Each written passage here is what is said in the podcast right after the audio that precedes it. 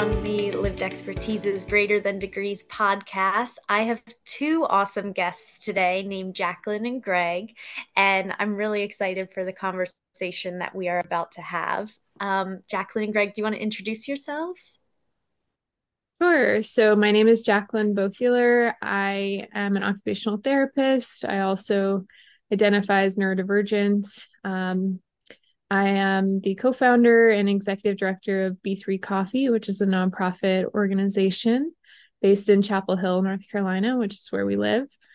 And I also serve as project coordinator of a grant-funded project funded by the Administration on Community Living.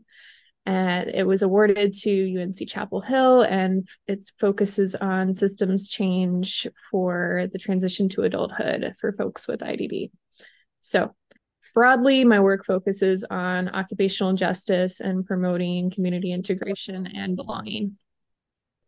Cool. And I'm Greg Boheler. You may have noticed our names, our last name is the same. We're married. I'm also an OT in that same community-based practice type of setting. I'm a co-founder of B3 Coffee as well. And then my 9 to 5, but not really 9 to 5, is as a transition facilitator in a high school, a local high school. So while Jacklyn works on more of a micro or macro level, I'm working on more of a micro level. And my job really with that is to identify areas of growth and goal areas for high schoolers with disabilities as they graduate, and then to work on those. So my day could be anything from working on budgeting or a resume to gardening or like cooking a meal, as long as it's related to life after high school, that transition to adulthood.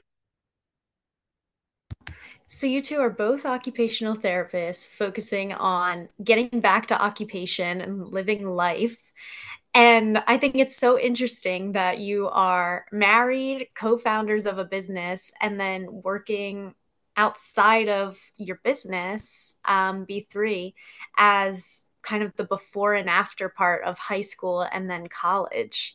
That's a lot of interesting components to juggle in a week. Yes, we definitely feel like we see systemic issues from all different angles. I think, as Greg mentioned, he's in more direct interaction with individuals and their families, whereas I am learning about policies and funding streams that impact people with IDD and their families, and how to navigate through those complexities. The adult services tend to be very disjointed, whereas the school system, has its own problems, but everything is centralized, and you are entitled to a free and appropriate education, and you have an IEP and a team, and things get very different and very muddy exiting the school system. And in many ways, B3 is trying to combat some of those issues as well. We're also both autistic. I don't know if we mentioned that yet. So. Yeah. Oh yeah. I think Jacklyn said neurodivergent, and I gave it away, though. I fluctuate between terms. So. And we'll probably fluctuate through terms throughout like life as different things, kind of as different descriptors come in and feel good. Yeah. But so you two are like the ultimate degrees and lived expertise, both in your personal lives, like who you are, and then also how you're trying to empower all these individuals in your community and in your schools. I would love to hear more about the model for B3 for people who are listening that don't know what your business is. Yes, this is one of my favorite scripts. Do I get to do the 4 things, or are you going to do that? You can do the prongs. All right, you introduce. I'll follow. So B3 is a nonprofit that essentially uses coffee to bring people together and create inclusive community. So I'll go into a little bit of the backstory, just because I think it provides some context for the way we operate today. But I was an undergrad at UNC Chapel Hill, and I was a Starbucks barista, and that was like the best job ever. I'm so glad my mom bribed me with free coffee to go apply for a job at Starbucks. This is very difficult for me to make friends as a neurodivergent person and like find a social circle, and working at a coffee shop really gave me the structure that I needed to have meaningful relationships with my peers. And I also felt like it really exposed me to people that I would not have otherwise interacted with. And I was also at the time involved in a club called Best Buddies, which is a student organization on campus. This is actually a national organization, so your listeners might be familiar, but they pair folks in one-to-one friendships with people with disabilities. It's definitely more of a charity mindset. There's not a lot of allyship training involved. Not to bash on the organization, I think, you know, overall, it's a starting point for people to interact with disability community. But I thought we could go beyond that and create community a little bit more organically. And that also involves some work on the part of non-disabled people to really listen and learn from lived experience and to really dismantle that charity mindset that we often see. And again, no hate, like that is definitely where I started as well. And that's where many people start in their allyship journey. But the important thing is that we take steps beyond that to really delve deeper into what disability justice means. So with that said, we ended up starting B3 in partnership with Best Buddies. And it was just a small little pop-up coffee stand operation on campus. We would go to different special events. And then COVID happened. And then we started an online community. And we also got our nonprofit status in 2020. So that was right before the pandemic hit. And we branched off and became our own nonprofit organization, kind of cut ties with Best Buddies. And since then, B3 really has become this multidimensional organization, which Greg will go into the different prongs, but I would say what really makes us distinct from a lot of the quote unquote inclusive coffee shops that you see is our no hierarchy structure between people with and without disabilities. So this means that everyone involved in B3 is referred to as a member, such as being like a member of a community center or the member of a YMCA or a member of a faith community, you know, and we really make sure that there is not there's always going to be power dynamics, but as much as possible, we want to level the playing field. And that means positioning disabled people in leadership roles within the organization, whether it's on our board or our staff, or just in general, constantly seeking their feedback on the direction of the organization as we evolve. I will say that what B3 is today is not what I envisioned it to be like at the beginning of B3. And I think that's a good thing because we've really tried to lean into what the needs and priorities of our community actually are rather than what we may have initially assumed them to be. So yeah, B3 is definitely my passion. And I definitely feel like occupation is so embedded in everything that we do. It's all about finding shared purpose and community and developing identity, whether you're an ally or a person with lived experience. So, Greg, I'll pass it to you. Okay, so I'll just try to hit some things really quickly. So B3, the three B's stand for being, belonging, and becoming better together. We have those as our guiding principles, and then kind of those set the stage for everything we do. But B3, as Jacklyn was saying, it's a coffee shop, but not really. That is one of the, like, if I was pitching this business model, it's our 4-pronged business model. But it's just one of the 4 like areas of what B3 is. We do have like kiosks where we serve coffee, and those kiosks are in collaboration with local community partners. And that's really the central piece of B3 is community. So one is at the Chapel Hill Public Library. One is at a campus developed I don't know what you want to call it. It is UNC's building. The startup in Chapel Hill. Yes. So everything we do is community-based and community-oriented, whether that is the disability community or the broader community. We like to see a lot of overlap between those two.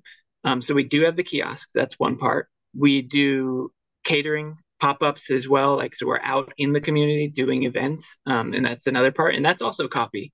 But then the two parts that are the most exciting to me, as somebody who prefers tea over coffee, is the social part, the community part, and then the programming part.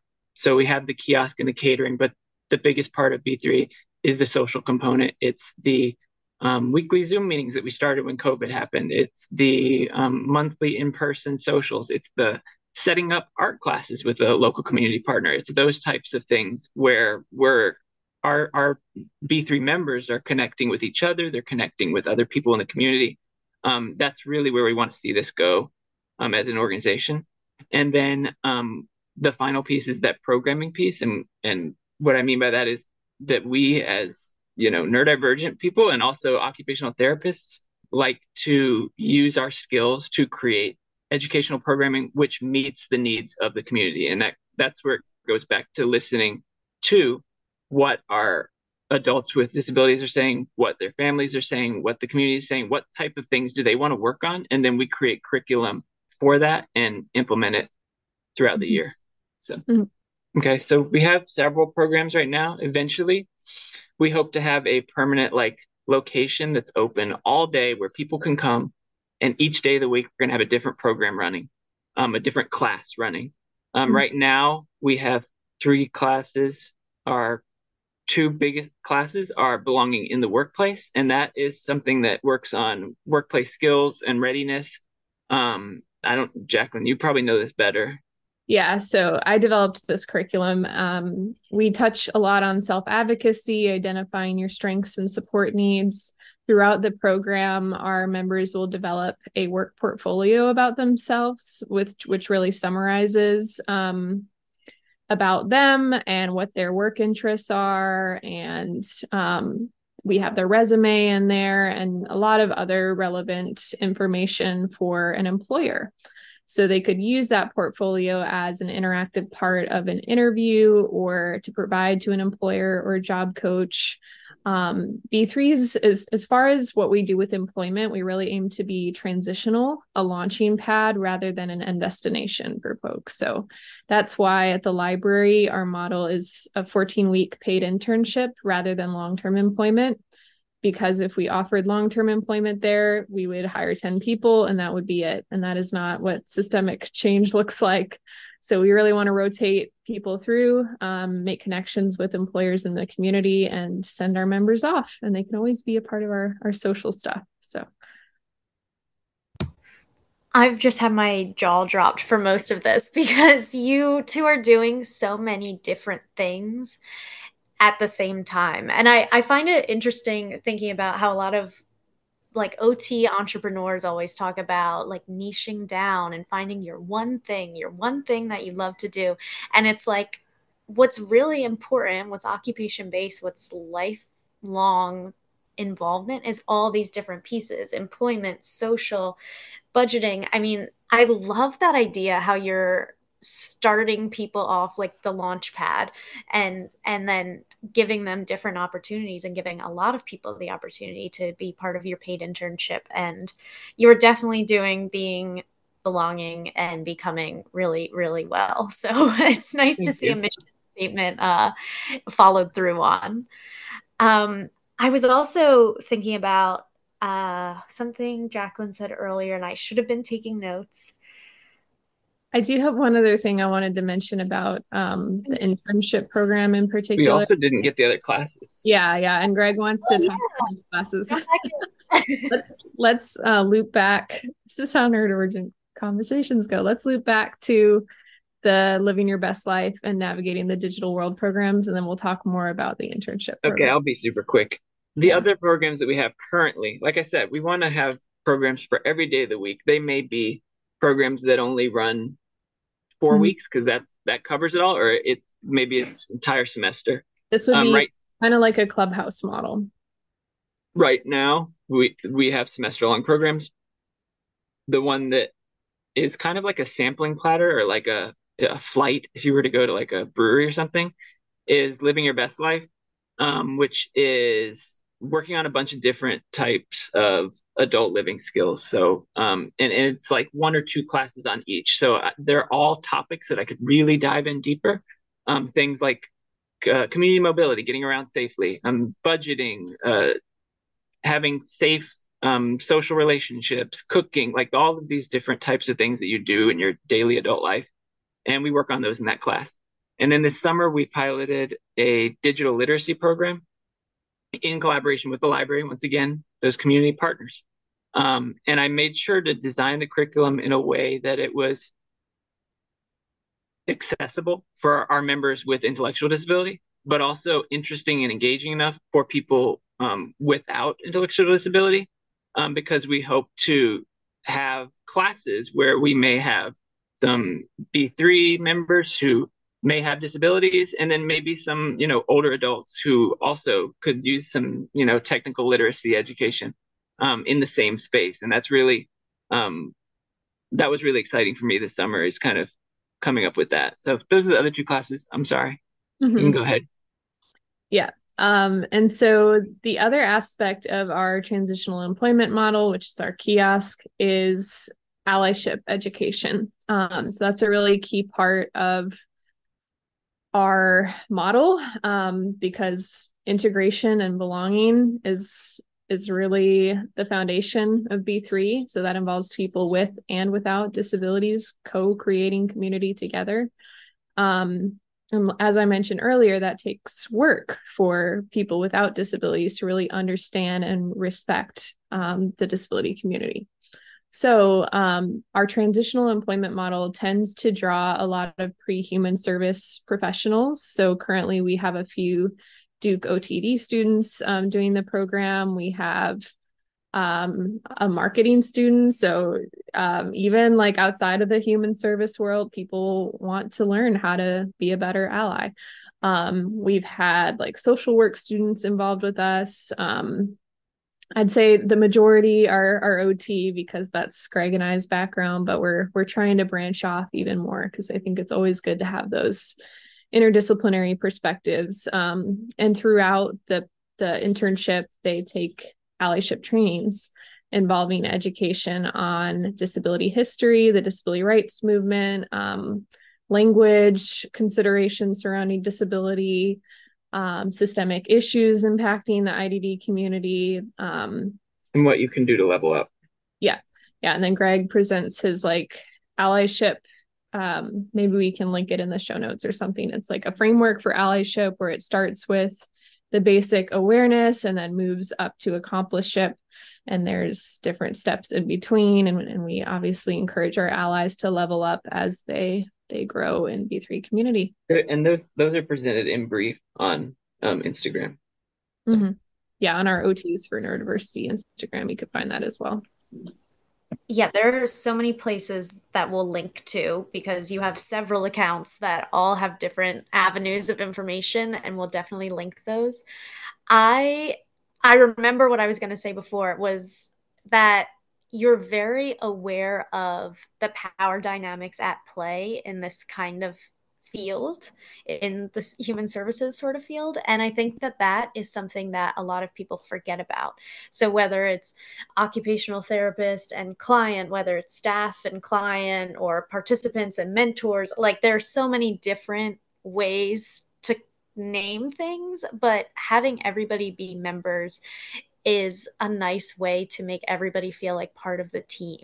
I've been to coffee shops that say they're like yours that are not.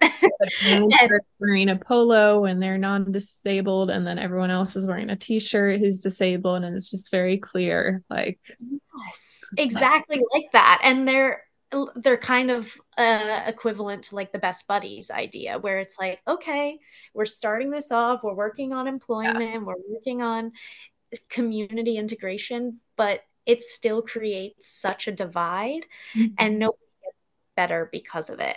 And so I think that that's, you're role modeling that. And I wish I lived closer to Chapel Hill, but I'm up in Philadelphia and I have to make a trip down because I'd love to meet you in person, but also see everything that you're doing and support it.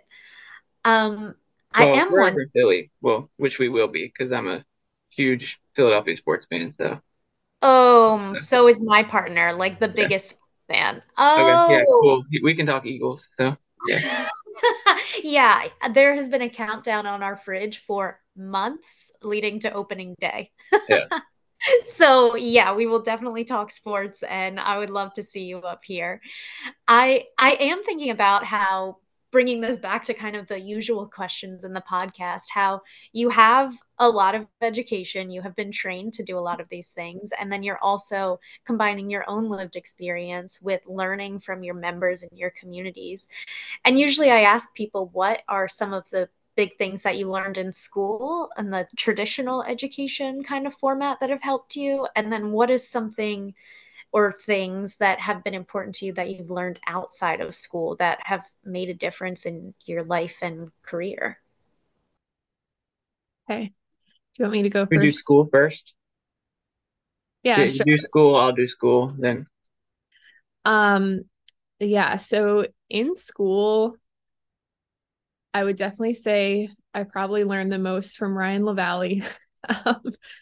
He is like one of my idol community-based OTs. So I think Ryan is idol to so many, not to cut you off, but everybody should also check out Ryan's Instagram and podcast. Pause right now. Truly a brilliant person. But from him, I learned a few things. First, I learned to let go of my pride in being called an OT. You don't have to be called an OT to be an OT. You don't have to have that job title. I would say 90% of B3 members have no clue. That's my professional background. But I am constantly using the construct of occupation to enhance quality of life for our members. And that's, at the end of the day, what matters is, you know, I'm not wasting my degree. I'm still using that as my kind of theoretical underpinning of what I do. And I feel like I am liberated to reach the full potential of OT actually without having to follow the productivity requirements and billing and, you know, all the not fun parts of being like a more clinic-based OT. So, yeah, that was a really important step for me. Also with my role as a project coordinator with a grant that's focused on systems change, my role is not an OT, but I am truly doing the work of working with groups and populations and communities rather than with individuals, and promoting their participation in policy change that ultimately impacts occupational justice.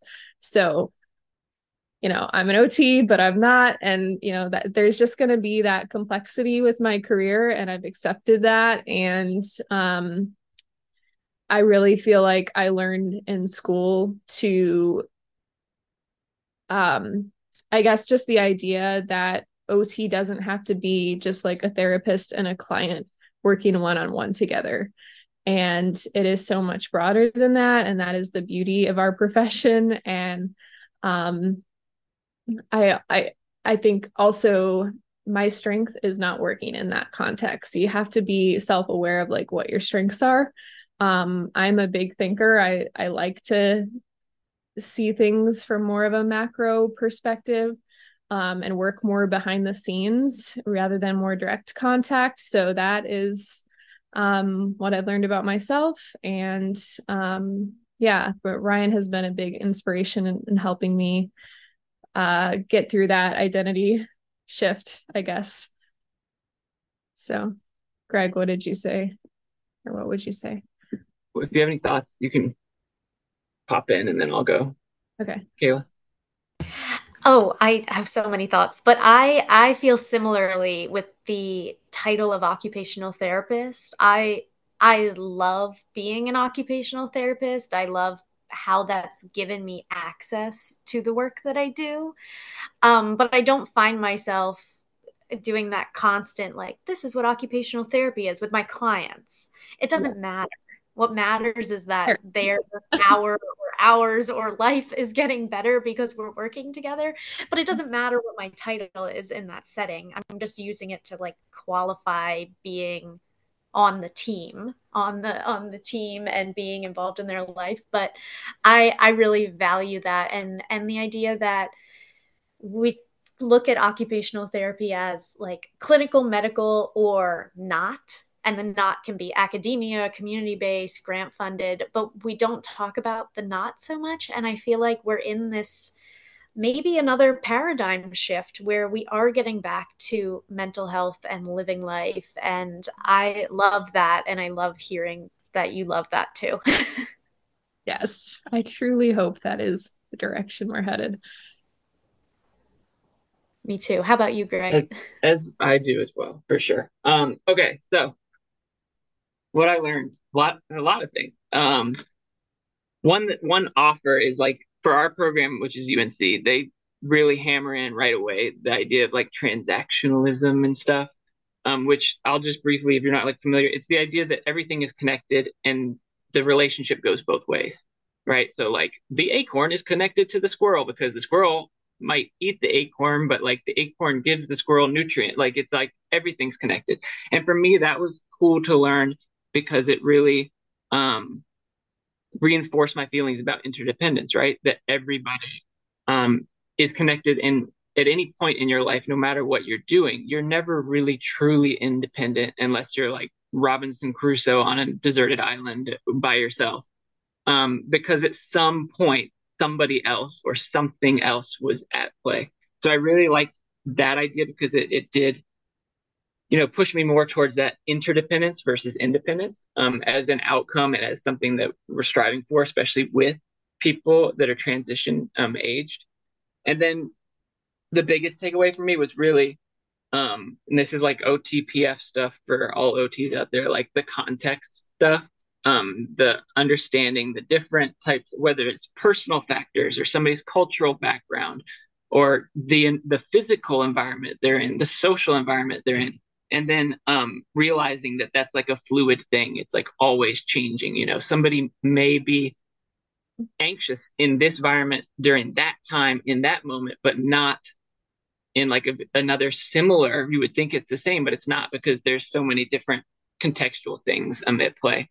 And I like to call it contextual cognizance because I thought that sounded cool. But yeah, definitely context. And I just want to tie that really quick back into the whole, the power dynamic thing, right? Because when you're working with a client or whatever we're going to call it, or you're just interacting with a disabled person as somebody without a disability, like there's that power hierarchy is coming into play in that context, right? That mismatch is immediately maybe not like very apparent, but it's like it's there, right? Because a lot of times the client needs something from the OT. And so a big part of like striving towards allyship is seeking more authentic relationships, whether that's with a client, whether that's someone you meet on the street who, you know, you may have things that are contextually different between you.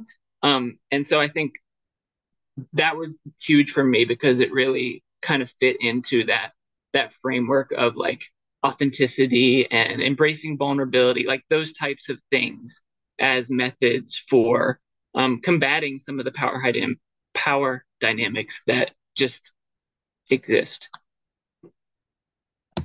I am so glad you brought up independence versus interdependence. Because independence is such a buzzword, like, let's go be independent. But independence is also really close to loneliness and isolation, and that's not good for anybody. So interdependence. Unrealistic standard. It sets people up for failure. Right. And it's something we only talk about for disabled people. Nobody else is striving for independence except for people that have an IEP. That's not because it's on the IEP. Yes, exactly. And And so that is, I think that is unrealistic expectations in a negative way, where it seems like the bar is set high, but really the bar is set at a destination that nobody really should be heading towards. And I think that also aligns with your, I like your term, contextual cognizance. Is that it? So I love that idea too, because another thing that we tend to do is when we're working with disabled people or people with disabilities, however they identify, there's, again, these pressures that we put on people to act certain ways in certain places or to act the same way all the time, where meanwhile, neurotypical people or people without disabilities or pre-disabled, we have the luxury of having a bad day, of not getting enough sleep, of being hangry, of being like PMSing or whatever it is. And we don't let that be the natural flow of life for anybody else. And I appreciate you bringing up that and coining that contextual cognizance of everybody's allowed to have different things going on in different places at different times. Yep. And just be aware of them. Just be thinking, looking for them. You know, you're not going to catch everything, but just be open to it. And it's also why OT is not a protocol, like textbook approach, and why we can't just use these blanket behavioral strategies for everyone, because everyone is different. And there's all these variables that are constantly changing and in interaction with the person. And that's a big reason why behavioral approaches tend to not be effective. Sorry, I get excited to bring up behavior because I have a couple of previous and upcoming guests that are talking about behavior, including I'm hopeful to have somebody who is an autistic BCBA. That'll be an interesting conversation. Yeah. Fingers crossed to schedule that one, because it's such a hot topic these days of behaviorism, and how I think that's the opposite of consent. And in my field of kind of sex education, it's harmful.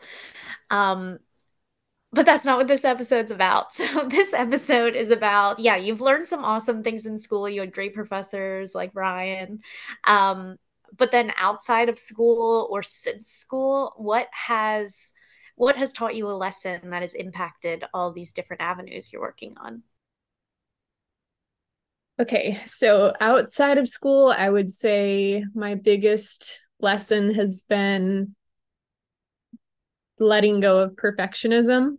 I think I'm a very type A person, and I want to do things right, and I want to be perceived by others as doing things right. And I think I've really had to break down my ego and embrace vulnerability, because as Greg mentioned, that is connection.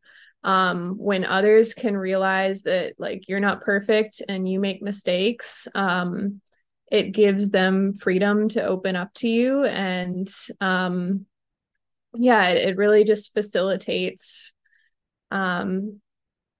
this sense of safety. And so, I think I really had to learn that my vision of B3 is like what it is today may be different tomorrow, because it is constantly in response to the disability community and in collaboration. And also part of disability culture is vulnerability and just the constant barriers that disabled people face in daily life leads to the need to be adaptable. And I really think that's an area that I've had to grow in, being more of a rigid person that has like I see things a certain way and I think they should be executed a certain way. And that's definitely what I've learned outside of school. So wow.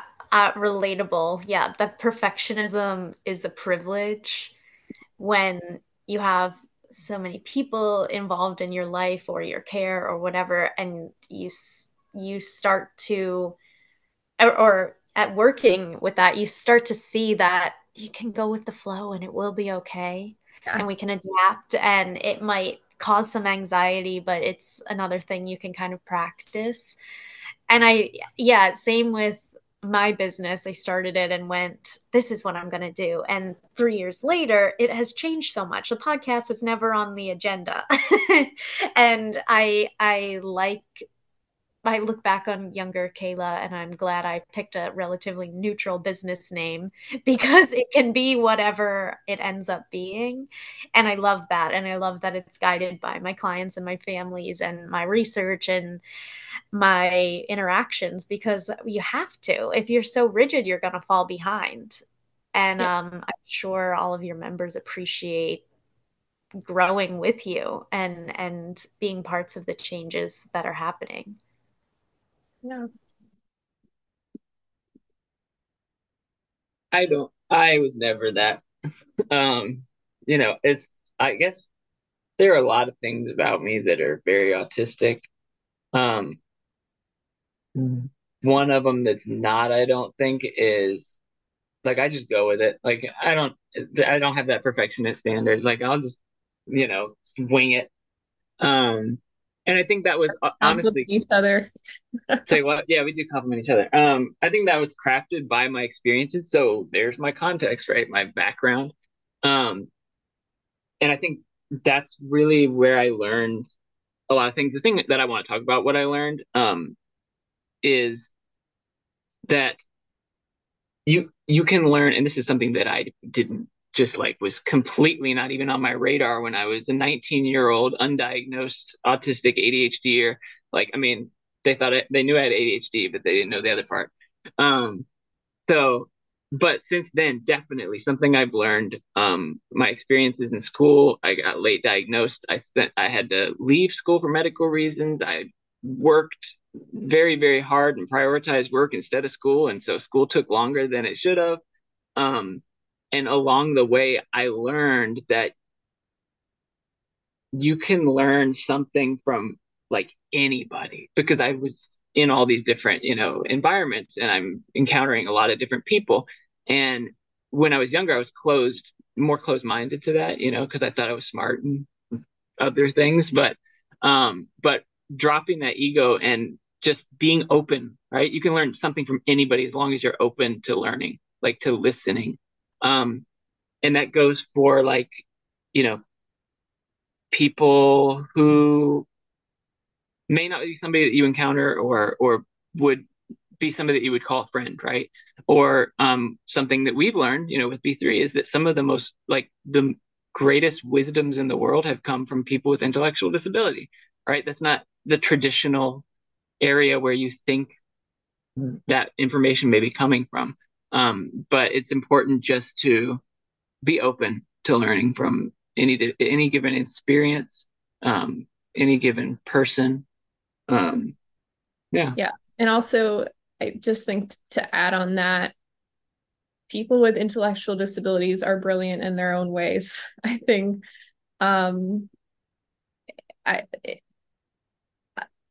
intellect is such a social construct, in my opinion. It's become so pathologized. Very narrowly defined. Yeah. And I think when you start to see people for their humanity instead of just the stigma that comes along with their diagnosis, then that's when you can really open yourself up to learning from them and their brilliance. And also, just speaking of learning, being open to learning, you were mentioning, Kayla, mistakes earlier.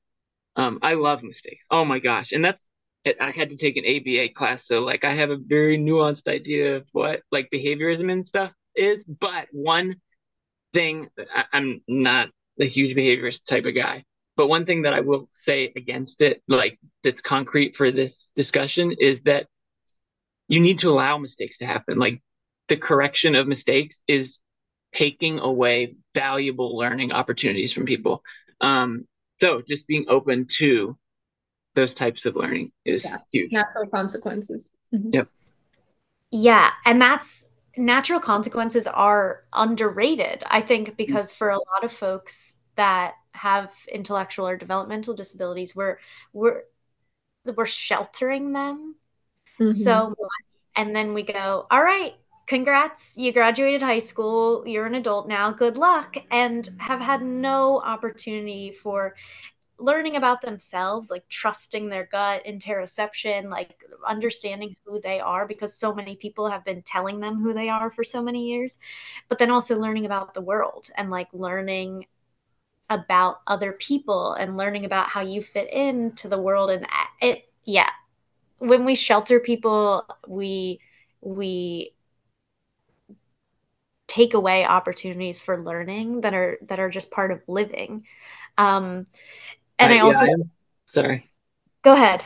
I'm fully, like in my capacity working in the schools, I am fully willing to go down that wild goose chase that I know it's not going to end, like, but that's what they're passionate about. That's what they're interested in, or that's the way they want to pursue it. And I may know ahead of time, not the best idea, but if it's not going to hurt anybody, that's a valuable learning experience. So we'll go off book for couple days or whatever, and you know, we'll learn from it.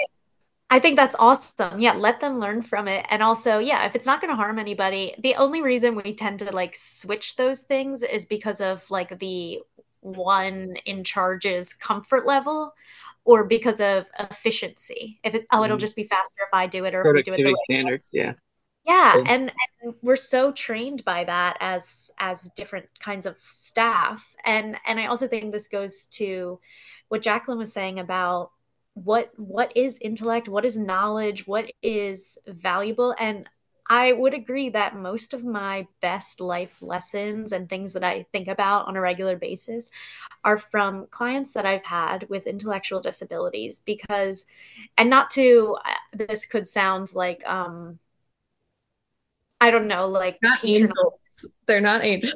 But yeah, no. And what I mean is, I think no, I totally know it.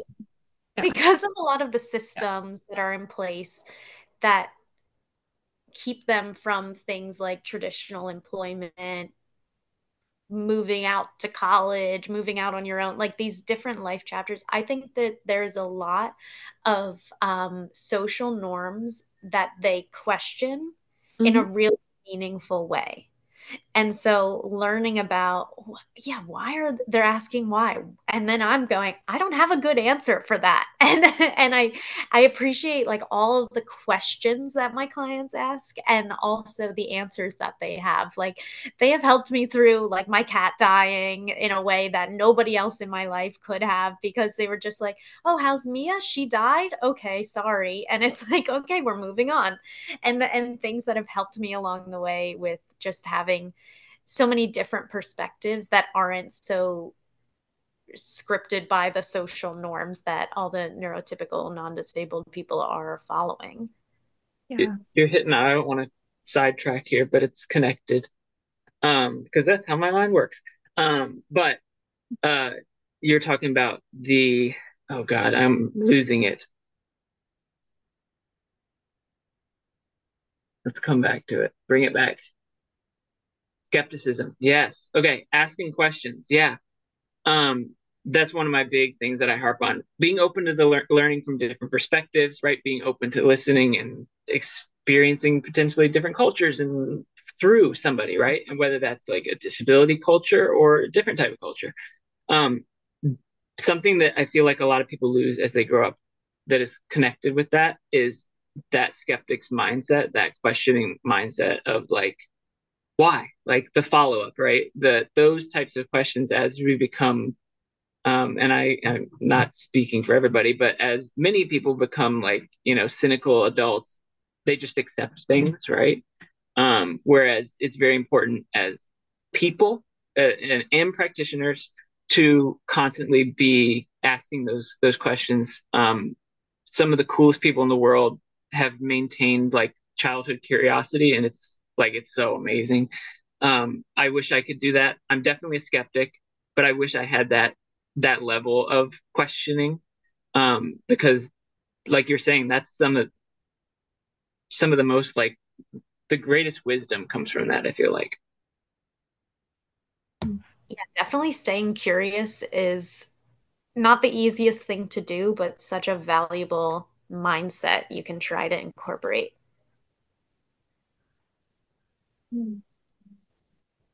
I guess we should wrap it up. I am also curious, this is not related to the podcast, but I am curious at some point to talk about like how you fund B3 and pay people and like those sorts of business questions, because I think a lot of people will see what you're doing and want to know how that can be replicated or created in a meaningful way. But I just love everything that you're doing. I really think that you two as a team are a really good example of how you can have things in common with your partner and you can also have things that are different. So like perfectionist or go with the flow.